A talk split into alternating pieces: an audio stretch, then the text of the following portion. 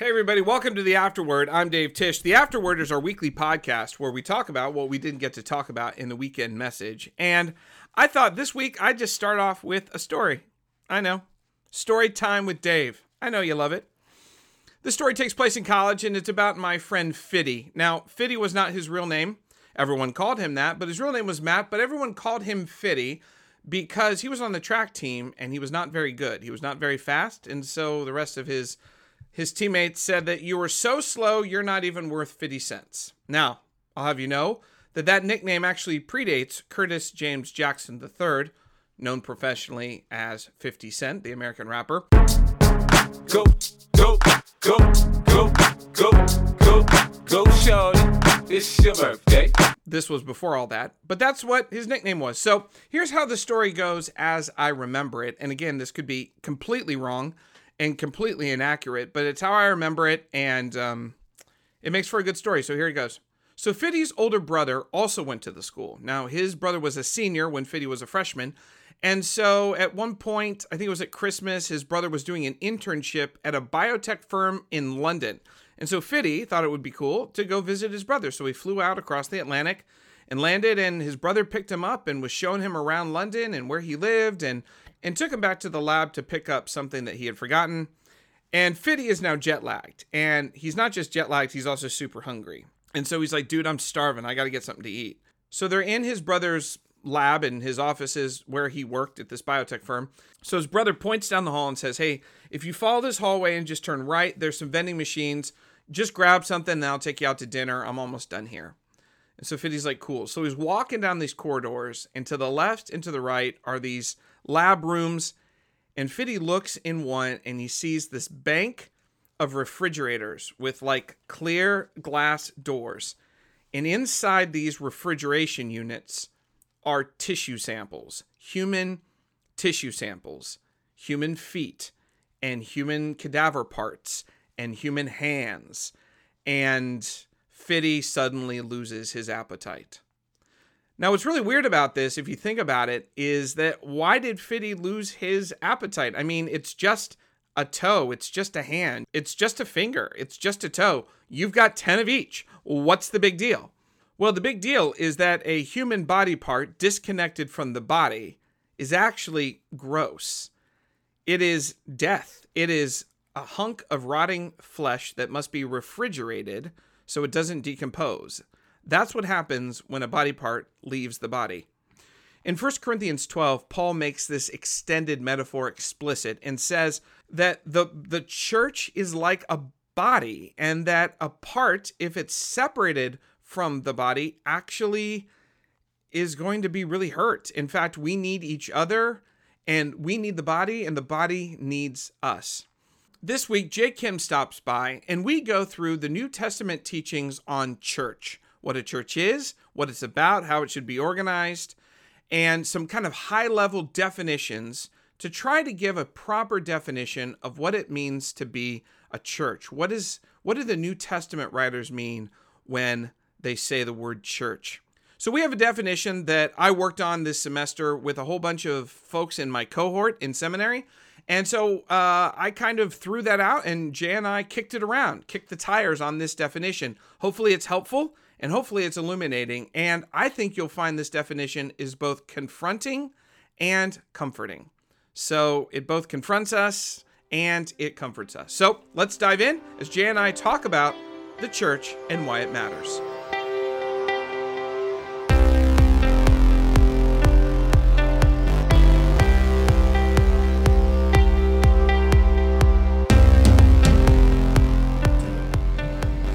All right. Hey, everybody, welcome to the Afterword here with Jay Kim. What's up, everybody? And excited. So, this past weekend, you and I spoke on the final week of Called Out. Yeah, the big conclusion. Yeah. Um, first of all, we usually do three loves love God, love Yes. one another, love your neighbor. But this this year, we wanted to do, like, why is it important to gather? Yeah, as, Sim- as a concluding remark, sort of. Yeah. Tying up the three loves together. yeah. Because it's been super weird. Yeah. Yeah. it's just been a weird year and we haven't been gathering. Right. I mean, we have recently, but. So, As a church leader in the middle of the pandemic, how weird was it for you that the church couldn't gather? Yeah, so strange. I mean, existentially strange. I hated it. Did you? Yeah. I mean, like in a deep, visceral way. Did you? yeah, feel- totally. Yeah, I mean, it was uh, d- it was marked by sadness and disappointment for sure, and then on a deeper level, it forced us to ask all sorts of questions about what the church is and and does gathering even matter anymore? You know, if uh, in a digital age of where I can access online content and online messages Yeah. that are way better than anything. Yeah, I can attend uh, using air quotes. If if Yeah. online is all that I need, I can attend any church I want. You know.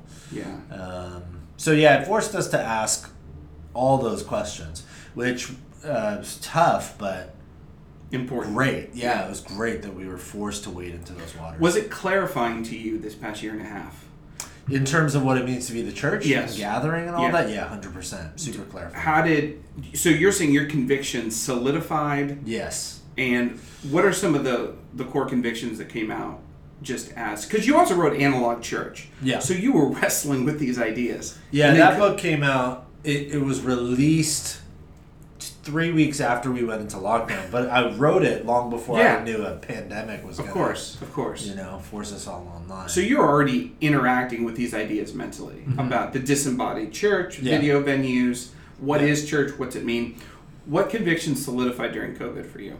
that embodied people need embodied people, and that that is actually uh, hardwired into God's sort of blueprint for humanity. A design. Yeah, he, Yeah. it's not random or accidental. Yeah. God designed us to need one another, Yeah. to be with one another and with Him, you know?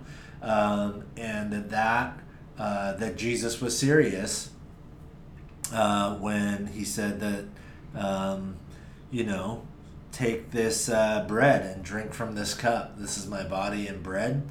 Um, and that it's pretty hard to eat and drink uh, digitally, you know? Yeah. Um, it's those are literal, physical, analog things you have to do, and that the New Testament is serious when it calls us the body of Christ. You know that sort of uh, communal, Eucharistic uh, turn of phrase. We're the body of Christ, the sort of broken uh, body and blood of Jesus poured out for the world, and we we are that collectively. Yeah. we're that collectively. So You're talking about Westgate? Oh well, this this gets This into gets our into it. conversation today. Yeah, uh, I'm talking about Westgate for sure. I'm talking about your life group. You know, Yeah, Uh, your mid-sized group, Right. that young professionals group you're a part of here. Right. I'm talking about Westgate Church as a whole. I'm talking about the Bay Area Church. I'm talking about the global church, the historical church. All of us, we're the body. Right. Now we can't physically gather with the historic. You know, With the, it's hard Yeah. to gather with Augustine. Yeah, Yeah. but um, but in as much as we can gather in our local context, I think that's the Right. way we express our belonging to the body of Christ. While also, we said this before, while also making room, particularly in this season, for uh, the need to be online for some people Yeah. who, for health reasons Sure. or other reasons, need to do that. Totally get it, you know. Uh, yeah, Right. So a valid concession for extenuating circumstances, of course. Definitely. Definitely. And, and, and there are some folks who like they're here, you know, they show up, but there are some Sundays where they're out of town or they're traveling for something. Of course. Sure. And they watch online because They want to be connected. yeah, they want to stay connected. That What a- feels very different. Yeah, what Yeah. a beautiful thing. Yeah, the analogy you gave is like when you're away on a business trip, you FaceTime your kids. Yeah. But that's not, you do that because you want to stay connected, but Right. that's not what you're after. Yeah, but I wouldn't be like, I'm on this business trip in Philadelphia, and wow, what a great city. I've got FaceTime. I'm just never going to go home. I'm just going to live in Philadelphia because I got Fa- You would never do that. Right. Well, know? especially because it's Philadelphia. It's very cold.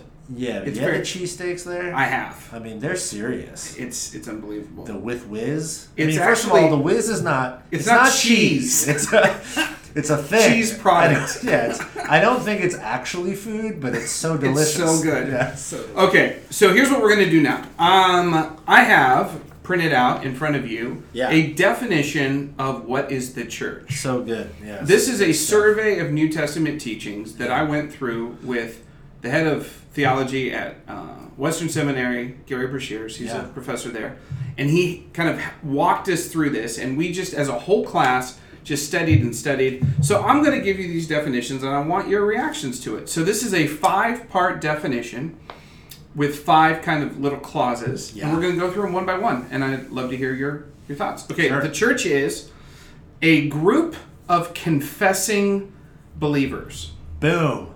Dave dropping bombs Okay. on the very first point. Okay, so now here's where it gets a little confusing here. Yeah. Um, there's something called the visible church Yeah. And the invisible church, and people have thought about this for a long time. Yeah. The idea of the the visible church is the people you see in the pews, Yeah. and those may or may not be people who are confessing believers. Right. They might just be there. They might be visiting. They might be checking it out. Yeah. They might. Um, they just might not. They might be deconstructing. All those or have deconstructed. Yeah. Yeah, absolutely. things. So the theologian said, well, that's the visible church, but the invisible church is all those who have kind of pledged allegiance Yes. and put their faith in Christ. Yeah. Those are the confessing believers that are invisible. Right. And the idea is that we can't see the invisible or the vis- invisible, but God can. Yes. So Yeah. talk about that um, in terms of how the, the, the church is a group of confessing believers. Because obviously at Westgate, in any given Sunday, in any gathering, there's Yeah. there's going to be some folks who probably don't fit that description. Yeah, they, totally. They wouldn't even self-designate Yeah, as totally, a confessing yeah. believer. And we love that. We love Yes. that there are folks who are a part of our community who are not Christians, you know, um, or they're exploring, or they're spiritual but not religious, whatever it might be. Uh, Karina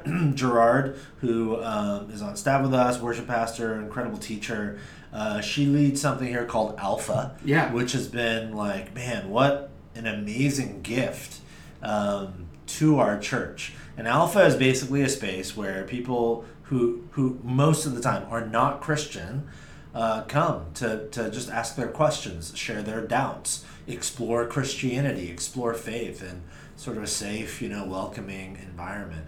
So that's a part of our church life, and many of those folks are. are and here's where the, where it gets interesting. Many of those folks are a part of Westgate Church. Yeah. I mean, they, they come here on Sundays. They sit through the service. The, the church where I was on staff previous to this, Vintage Faith in Santa Cruz, uh, one of our most involved leaders was a young man named Evan, who I love, who is not a Christian. Now, he didn't lead a small group. We didn't have him leading, but he was an usher for us. You know, he handed out bulletins and he was exploring faith, but Oh. had not yet sort of crossed that line, you know? Right, right. So yeah, this is. I'm glad you explained the visible and invisible because I think uh, this is probably coming as a shock to a lot of people who are listening. They're like, "Wait, what are you talking about?" Almost every Sunday, Dave, every Sunday, Jay, you guys get up there, and at a certain point, you say something about, "Hey, maybe you're here and you're not a Christian, you're not a believer. We're so glad you're here. So glad you're a part of our community, and all those things." So are you saying those people are not a part of our church or they don't belong at our church or they're not welcome at our church? And that is so not what we are saying, you know, um, which is why that distinction is so important.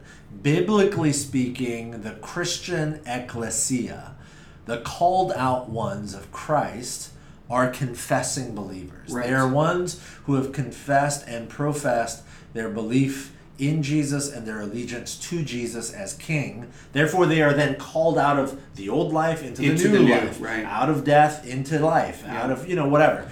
Um, but we use the word today also to talk about just the local community that is our church community, Westgate Church. And so, uh, yeah, I, I, like the way you. you So, in that. some ways, the church is the group of confessing believers who have been given a radical new identity because of allegiance in Christ, Yeah. who have been called to love and serve one another, who've been given a new identity, forging a new community, the ecclesia. And in other ways, it's the people who are gathered in a certain geographic range Yeah. inside the boundaries of uh, a worship service. Yep. So it's kind of a little, a little, a little. Yeah, it's a, there's a, a semantics Yeah. issue Yeah. happening there, you know. But, Interesting. yeah.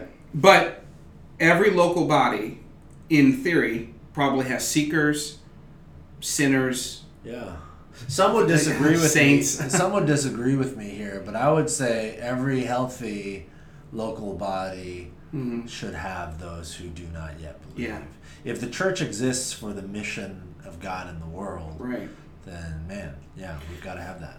And then, side note, and this is parenthetical. Some people they grew up Catholic and they've heard the term parish. Oh yeah. And the idea of a parish is that a local church is responsible for a geographic area. Yeah. And they serve that geographic area. And we don't use the term uh, like parish. That uh, we, but I guess in some ways we would say that you know we have responsibility for all of San Jose, but Yeah. also Cupertino and yeah, totally. Saratoga. So there's there is a sense in which we're inhabitants in a city yeah. but um, it's not like we've parsed it up with other churches and said, "You guys take this zip code, we'll take that." Right. But we we do view the this part of the Bay Area, this part of the region, as our the geographic region where God has placed us for influence and service. I Yeah. yeah, Well, there's that uh, that question that you and I, uh, having joined the Westgate team, you know, seven eight years ago or something, we inherited from kind of the um, Steve Clifford and that whole Yeah. crew, where they years ago they asked that question: If our church burned down, would anybody in our neighborhood or our city care? You know? Yeah.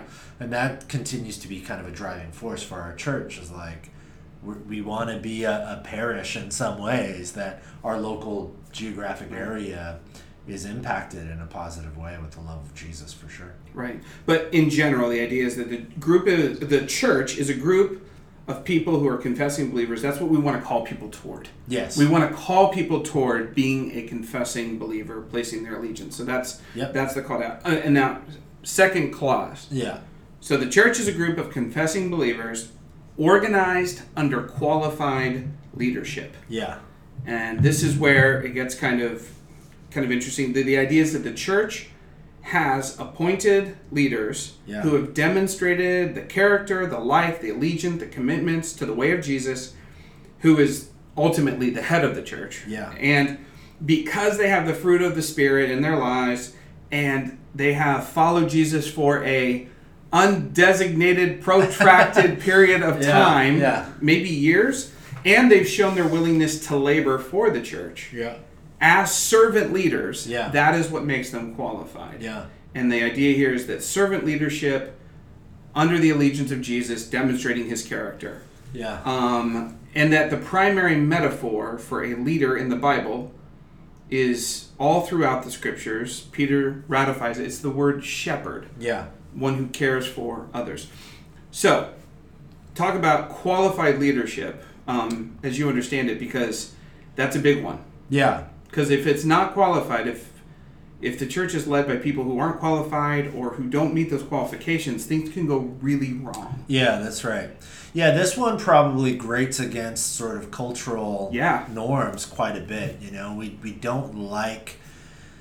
Uh, I mean, you know, American culture is by its nature sort of anti authoritarian. We value personal autonomy and individualism quite a bit. So when we think about uh, governing bodies, for example, as Americans, we primarily think about them as institutions that are corrupt, for one, or as institutions at their best designed to serve us and serve our needs. And so when we think about the church sort of You being. Neither of those is true. yeah, Ideally. yeah, and it gets a little tricky. Um, but then you know, the way of Jesus sort of flips all that on its head when you get to a deeper understanding of what biblical leadership actually is, which you mentioned. It's actually shepherding, and uh, you know, I've never been an actual shepherd, but what I hear is it's a messy, dirty, thankless um, labor. Yeah. I mean, real labor to keep uh, sheep alive and healthy. Yeah. You know what I mean? Like sheep don't look at their shepherd and think, "Oh, there's our ruthless master lording it over us." Um, they think about their shepherd as one who protects them, allows them to live and roam safely Yeah. uh, across pastures, to grow healthy, to experience community with one another Yeah. That's that metaphor is really intentional and that's important because i have friends who uh, went through kind of a very you know sadly typical uh, deconstruction of faith or at least deconstruction of their ecclesiology meaning what they think about the church Yeah. sort of phase and and now are like really angry and very anti-organized church And that's what they call it. It's like that's the organized church. What they mean is like, oh, you're like the Facebook or the or the Chrysler or the, like you know the Pepsi Cola of church. Meaning it's just like you know like uh, you know like we're gonna stand against the man sort of Yeah. mentality. That anything organized is, is like going to lead to corruption and has ulterior motives. Yeah. And I understand Yeah. that because there are sad, tragic stories of that in the church. But it is undeniable that, biblically speaking, uh, the church, the Christian church, is always organized under leadership. But not any leadership, not a whip and, you know, taskmaster type of leadership, but shepherding, you Yeah. know, keeping the flock safe and protected so that they can flourish and be free and grow.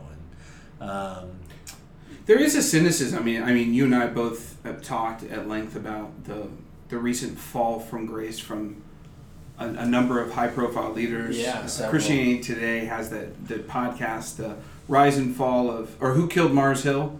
it's called Uh, the rise and ro- fall, fall of Mars. Hill. Yeah, and there's a sense in which these stories inhabit our national consciousness as Christians.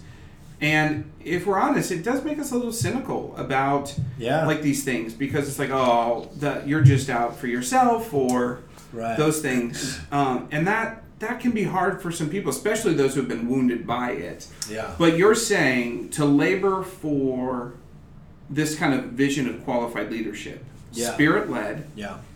biblically grounded, biblically educated, Yeah. spirit filled, fruit filled. Yeah, the, the fruit of the Spirit and the attributes of the fruit of the Spirit in Galatians 5.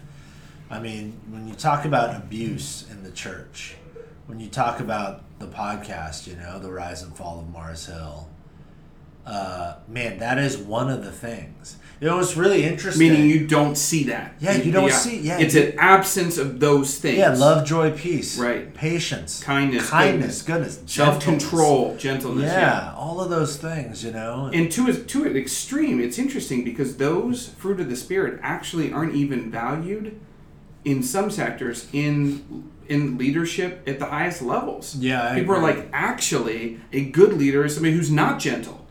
They're, they're rough and they're strong and they tell it like it is, you know, those kinds of things. Or they put it to the man, they put it to my enemies, you know. And yeah. those that kind of um, Christ-like leadership is uh, the character is, Yeah. is is absent and applauded in many Right. sectors in our society. So that Right. that's what makes it even more confusing because Christians are like, well, if that's what a leader is, I guess I want that in my church. Yeah, I mean, not to get too far into the weeds here, and only like 2% of our audience will be interested in any of this stuff, but I, I've thought a lot about this, and I've had some conversations with, with good friends, church leader friends, about this. I I think that generationally, um, Huh. A, a friend of mine actually said this uh, not long ago that generationally he thinks that we in the 80s and 90s for a variety of reasons we had an entire generation of um, if, those who are familiar with the enneagram we had an entire generation of like enneagram 8s who rose to prominence in church leadership. And there was a confluence of events that made that happen it was the marriage between the evangelical church and big business, you know, and business principles. I'm, whatever. I'm just going to name names because it's interesting. You know, like when Jack Welch, who was the CEO GE. of GE, uh, became very good friends with Bill Hybels Yeah. At uh, Willow Creek. And Jack Welch, actually at one point, I think it was Jack Welch, who actually at one point said he thought Bill Hybels could actually be president of the United States, that his leadership skills were that off the charts. And Welch is, um, you know, a leadership guru, a legend in leadership. In corporate leadership. Yeah, and in that sort of model of leadership, you almost, you need typically an Enneagram 8. Yeah. You know, somebody who is power, strong. yeah, aggressive, willing to take it to the man, Yeah. go against the status quo, forge ahead. They're really focused on climbing mountains, you know, whatever. Building the next be. thing, taking the next hill. Yeah, which is why you have the Hybels and the James MacDonalds and the Mark Driscolls and these really sad stories of men that I don't know personally, but who did great harm, you know, and some of them continue to do great harm. because the goal was to build a big thing. That's and right. They did it. Yeah, And they right. kept building it. right. So But that might not be the model that the New Testament's trying to give us. No, but this friend of mine said something really fascinating. Huh. He said that we think that we're past that now because we know about spiritual abuse and we're not. And he says, and I don't know if he's right. I just think it's really interesting. And you may have to edit all this out. I don't Oh, know. I okay, I can't wait to see what you're too gonna much say. in the weeds. But he said, actually, now it's not that like we recognize uh, poor leadership in the church and it'll just go away. It's that the leadership will just look different. Or the poor leadership will just look different. And he says, um, I actually think one of the things that's happening is we have a whole new generation of young leaders, and he's my age, and he's a church leader. So I think we have a whole new generation of young leaders who are Enneagram threes and I'm an Enneagram 3. And he said the real insidious danger of this is that Enneagram 3s want to be beloved and, and respected um, and cheered on and applauded by others too much to be as abrasive as an 8. But there's still the same insidious longing for power and for, Yeah. uh, you know, notoriety and all of that stuff Yeah. just the way we go about it is actually way more deceptive Yeah. as an enneagram 3 Yeah. so he's like he's like intentionally praying that god protects the church from all of that which is really i mean this is sobering Yeah. because i'm an enneagram 3 and it was Yeah. really helpful for me to hear that Yeah. you know but i share all of that stuff in the weeds to say if you've been hurt by the church man i'm really sorry that's not jesus' plan for the church that was a person Yeah. who went awry and they hurt you. Um, God's plan, Jesus' Yeah. plan for his church and leadership in the church is the, the model of shepherding. Yes. One of the things that's interesting also, it says leaders, plural. Yeah, yes. So there's always a sense um, of multiple voices Yeah, to counteract the very thing that you're talking about. yeah. Um, talk to me about how you see that playing out and how you view kind of plurality of power, plurality of leaders, Yeah, um, because that's how you've operated at Vintage. That's how you operate here, yeah. and it feels like that's a core conviction of yours. Yeah, yeah, it is for me personally. I mean, I think most churches have an elder board or some form of an elder board. So there's plurality there. You know, here at Westgate, we have an elder board with, I think, 10, you know, lay elders or close to 10. Um, and, uh, and then, you know, some of our executive team is on that board as well. Uh, and then we take it a step further here. And this really comes from Steve. Yeah, Most people here at Westgate experience Steve for 40 minutes on a Sunday when he's preaching. And, and he comes across, and he is a very strong leader, you know? Like, we're going to climb that mountain, and I'm climbing it alone if I have to. Who's coming with me, you know? And uh, that's definitely him. But I think most people at our church would be really shocked. Uh, and this is a side of him you see all the time, Yeah. Dave. You know, Yeah. They- I think they'd be really shocked if they were in a room with him in the middle of the week, working on something. I mean, he has strong opinions for sure, but he is he's so generous about sharing leadership. Now, I mean, he has his limits. Sometimes he's just he needs to say like, "No, I feel I feel a core conviction by the Spirit of God moving in me that this is what we're called to do," and he does that. But he does that sparingly. He does that when he has a really strong sense. And he always always does that in a group. yeah, They're yeah, yeah. talking in a group. And he always listens to the And- group yes, verse. And yeah. yeah, so that's one of the things I love about our church. And of course, I'm biased, but I've been on staff at other churches. So, um, and they've been great churches. It's not but- always like that. Yeah, it's not always like Yeah. that. So there's something really beautiful about that. I remember here, so. early on, I came into his office one morning and, and he was in a bad mood. Yeah. I was like, why, why are you in a bad mood? He's like, ah, the elders didn't let me do something I think I really wanted to do, and I'm still mad about it. Yeah, yeah. So it was like, wait, the elders told you you couldn't do something? Yeah. And he's like, yeah. I've never seen that. I, the, the, Yeah, I've and- seen it. I've been in the room. And my mo- and yeah. the models I've seen, the leader just gets whatever they want, and the elder board's just a rubber stamp. Yeah, And he, he listens. and I think that's a sign of a real alarming sign of unhealth. Totally, you know? totally. And uh, yeah, I've been in the room when that's Yeah. happened. When Steve's got something, and then the elders prayerfully are like, Yeah. "No, we're gonna, you know, yeah.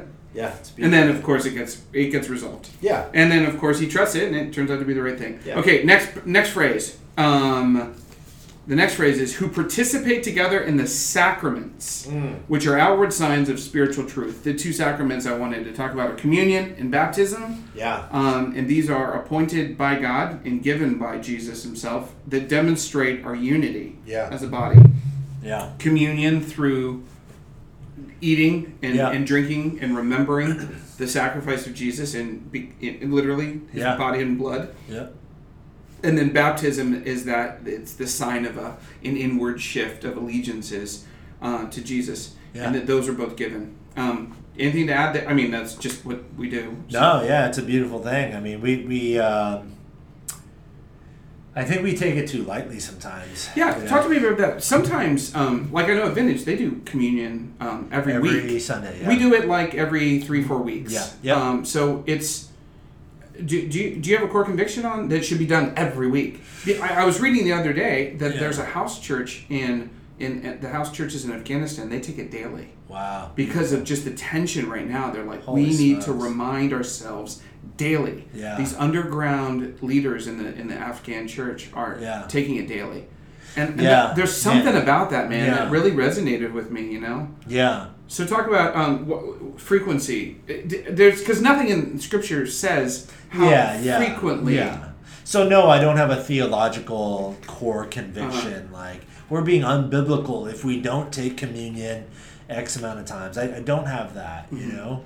Um, uh, but I have a preference, and my preference is that we take it as much as we can. Okay, you know, I that's guess a good one. I guess that's what I would say. Um, Yeah. That's a beautiful story about the Christians in Afghanistan taking it every day. In some ways, you know, I, I do think in America, I feel like on this podcast, I'm like harping on America. I'm not.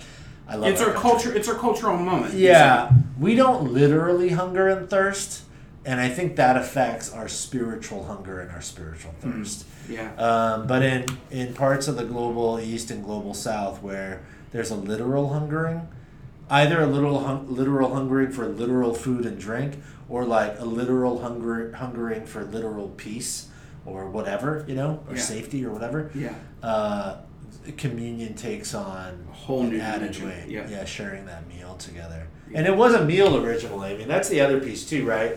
Like in the early church, communion was the bread and the cup, but it wasn't what it is today on a on a literal sort of physical level. It wasn't like a really cardboardy wafer out of a plastic little thing And some Welch's grape tiny juice. little Welch's. Yeah. It was like it was a meal, you know. Yeah. So, not that we can practically do that all the time, but it would be different if you showed up and it was like We're gonna have a meal together. a glass of wine Yeah. and you know, like a, a, a freshly baked loaf of bread and some really good olive oil. Well, how many churches have you been to? I know this is this is big in lots of different churches where they have like a fellowship hour after, where they just Well, I have food. grew up in that. Right, in the, the Korean. American church. Yeah. David Camp, one of our pastors, he and I both grew up in that. We talk about it all the time.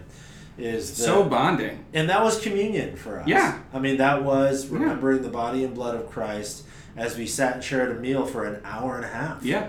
Just laughter and, yeah, so, Same thing for me in Hawaii. That's what they would do. Yeah. After the services, everyone's just there forever. yeah. And all the kids are musubi and pineapple Yeah, juice yeah, becomes the body and blood. there it is. Yeah, it's a beautiful thing. Okay. Uh, and the next clause is a group of confessing believers organized under qualified leadership who participate together in the sacraments and are being holistically formed as both individuals and a group to follow Jesus by, and then we have four things evangelism, edification, exaltation, and building shalom. Yeah. So let me go through these. Evangelism is where witnesses to tell the story of Jesus, Yeah. to share our individual personalized Jesus stories, with an invitation to join the big Jesus story. Yep. That's that's evangelism. Yeah. Edification is equipping people to practice and live out the way of Jesus Yeah. after his model. Exaltation of Jesus as the Messiah, the King of Kings, and the Lord of Lords. Yeah. And then the last one is building shalom Yeah. by doing works of compassion, goodness, and justice to demonstrate God's good reign and to live out God's ethical and moral character. Yeah. Now, those four, one of the things that Breshears was saying is the middle two, edification and exaltation, almost every church is on board with. Yeah. It's the first and the fourth that often get really either dismissed as non important or even called like secondary or Yeah. not not and that's evangelism inviting people into the way of jesus and sharing your story and then building shalom doing acts of compassion goodness and justice is that your experience too do you kind of agree with Breshears on that um, on that Yeah, assessment Yeah, I, th- I think so, but I think um, that might be more true in particular churches. I mean, this is a longer conversation. I think if you go into into far more sort of extreme reformed communities, that what Gary is saying is probably true, and he might be saying that from that position because he, he has a lot of experience and time spent in reformed circles. because he's in portland he's a seminary prof Yeah, and and you know, I mean, I, yeah, definitely. There's a whole sort of swath of churches that say like the church gathers primarily to um, exalt King Jesus, you know, Yeah. to give our worship to Him, and then the equipping of the saints, you know, sort of equipping them for the works of ministry and service and evangelism, and certainly like issues of justice and the shalom of the world become secondary, or they even become they get pitted as like great evils that stand against the gospel or something. yeah But. I, I think that there are other extremes on the other end, on the other far end of the sort of ecclesiological spectrum where there are pro, and I'm being very broad. Speaking in generalities you're here, just but, being broad. um, you know, on the much more progressive liberal end, I actually think there's more of an emphasis on the church is simply for Social shalom, justice, yeah. the good of the world, and where and- your private allegiances lie doesn't matter. Yeah, it doesn't and- matter where you stand. Yeah, and they'll you know sometimes you'll see some version of it where it's like the exaltation of Jesus is the work of shalom, which is not untrue, but it's not it's just not complete, you Yeah. know, um, or uh, the edification and equipping of the saints is particularly for the work of outside the walls of the church, which is true, but not completely. Uh, just, just not complete, you know. And then evangelism, evangelism even sometimes gets co-opted as like, we just got to be good neighbors, and that, Right. which is also true, but just sort of right so, it can get mushy on both ends I of think the so. scale Yeah, I think so. Which is why what Gary says here in this sort of biblical definition of, of um, you know, being holistically formed, is so helpful because it's Yeah. all of these things. And everyone, let's be honest, everyone has a week, week one of these. And Yeah. so it's good to know which one you're weak at, Yeah. and then to, to try to lean into. It. And then lastly, here's the last clause Yeah, that gathers regularly. yeah, There it is. The idea is that this historically, the church is gathered. This is included, usually, um, has included historically a feast. Um, and this is community or life together, not merely an hour on Sunday, yeah, and not merely Bible study, but more holistic than that, more life. And that we are family, Yeah. and that this is actually not really metaphorical yeah, that something mystical and spiritual has happened to somehow bond this geographic group of confessing believers Right. into a new thing. Yeah. A new thing. yeah. Um, what does regularly mean?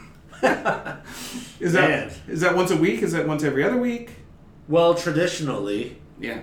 It was once a week and has continued to be once a week. On you know? Sundays, the the, believers yeah. gathered. Yeah, yeah. But does that also include small groups in your mind? I think so. Yeah. Yeah. I mean, again, uh, a confessing group of you know believers uh, organized under qualified leadership. All of our, you know, you would say all of our life groups and um, such are even our labs. You know, they're organized under qualified leadership. We have an elder board Sure. who, who sort of centrally, you know, oversees all that we do as a church. So I think that's all church. Yeah, every time we gather. And it's not like you have to have particular elements for it to be the church because the church is not an event, it's a people. Yeah. So where we are gathered together, you know, experiencing all of these things, we, we are the church. So yeah, I think church happens all the time.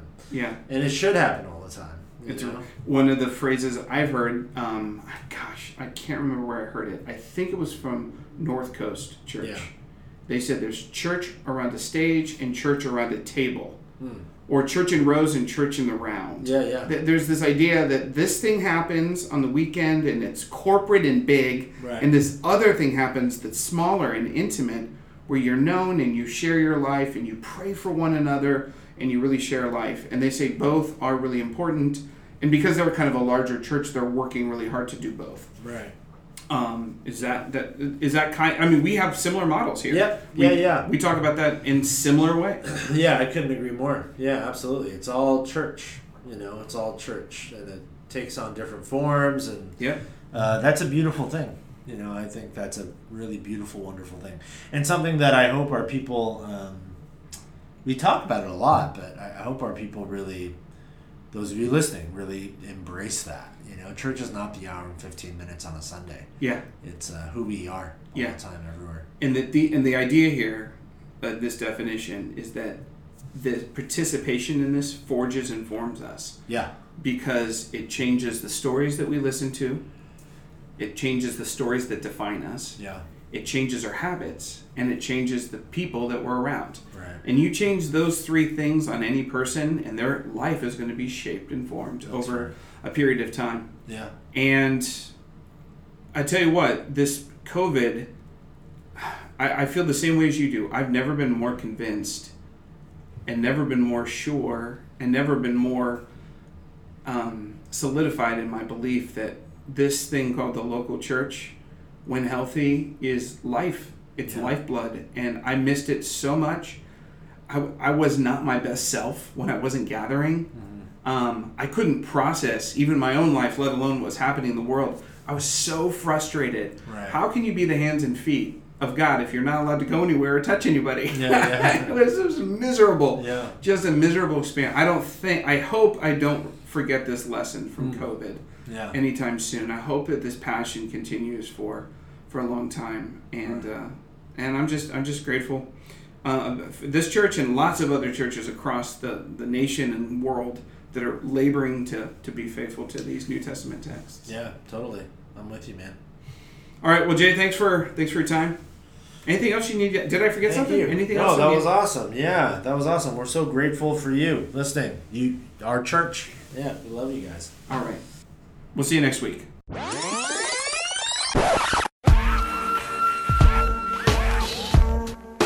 Just want to say thanks to Jay Kim for stopping by.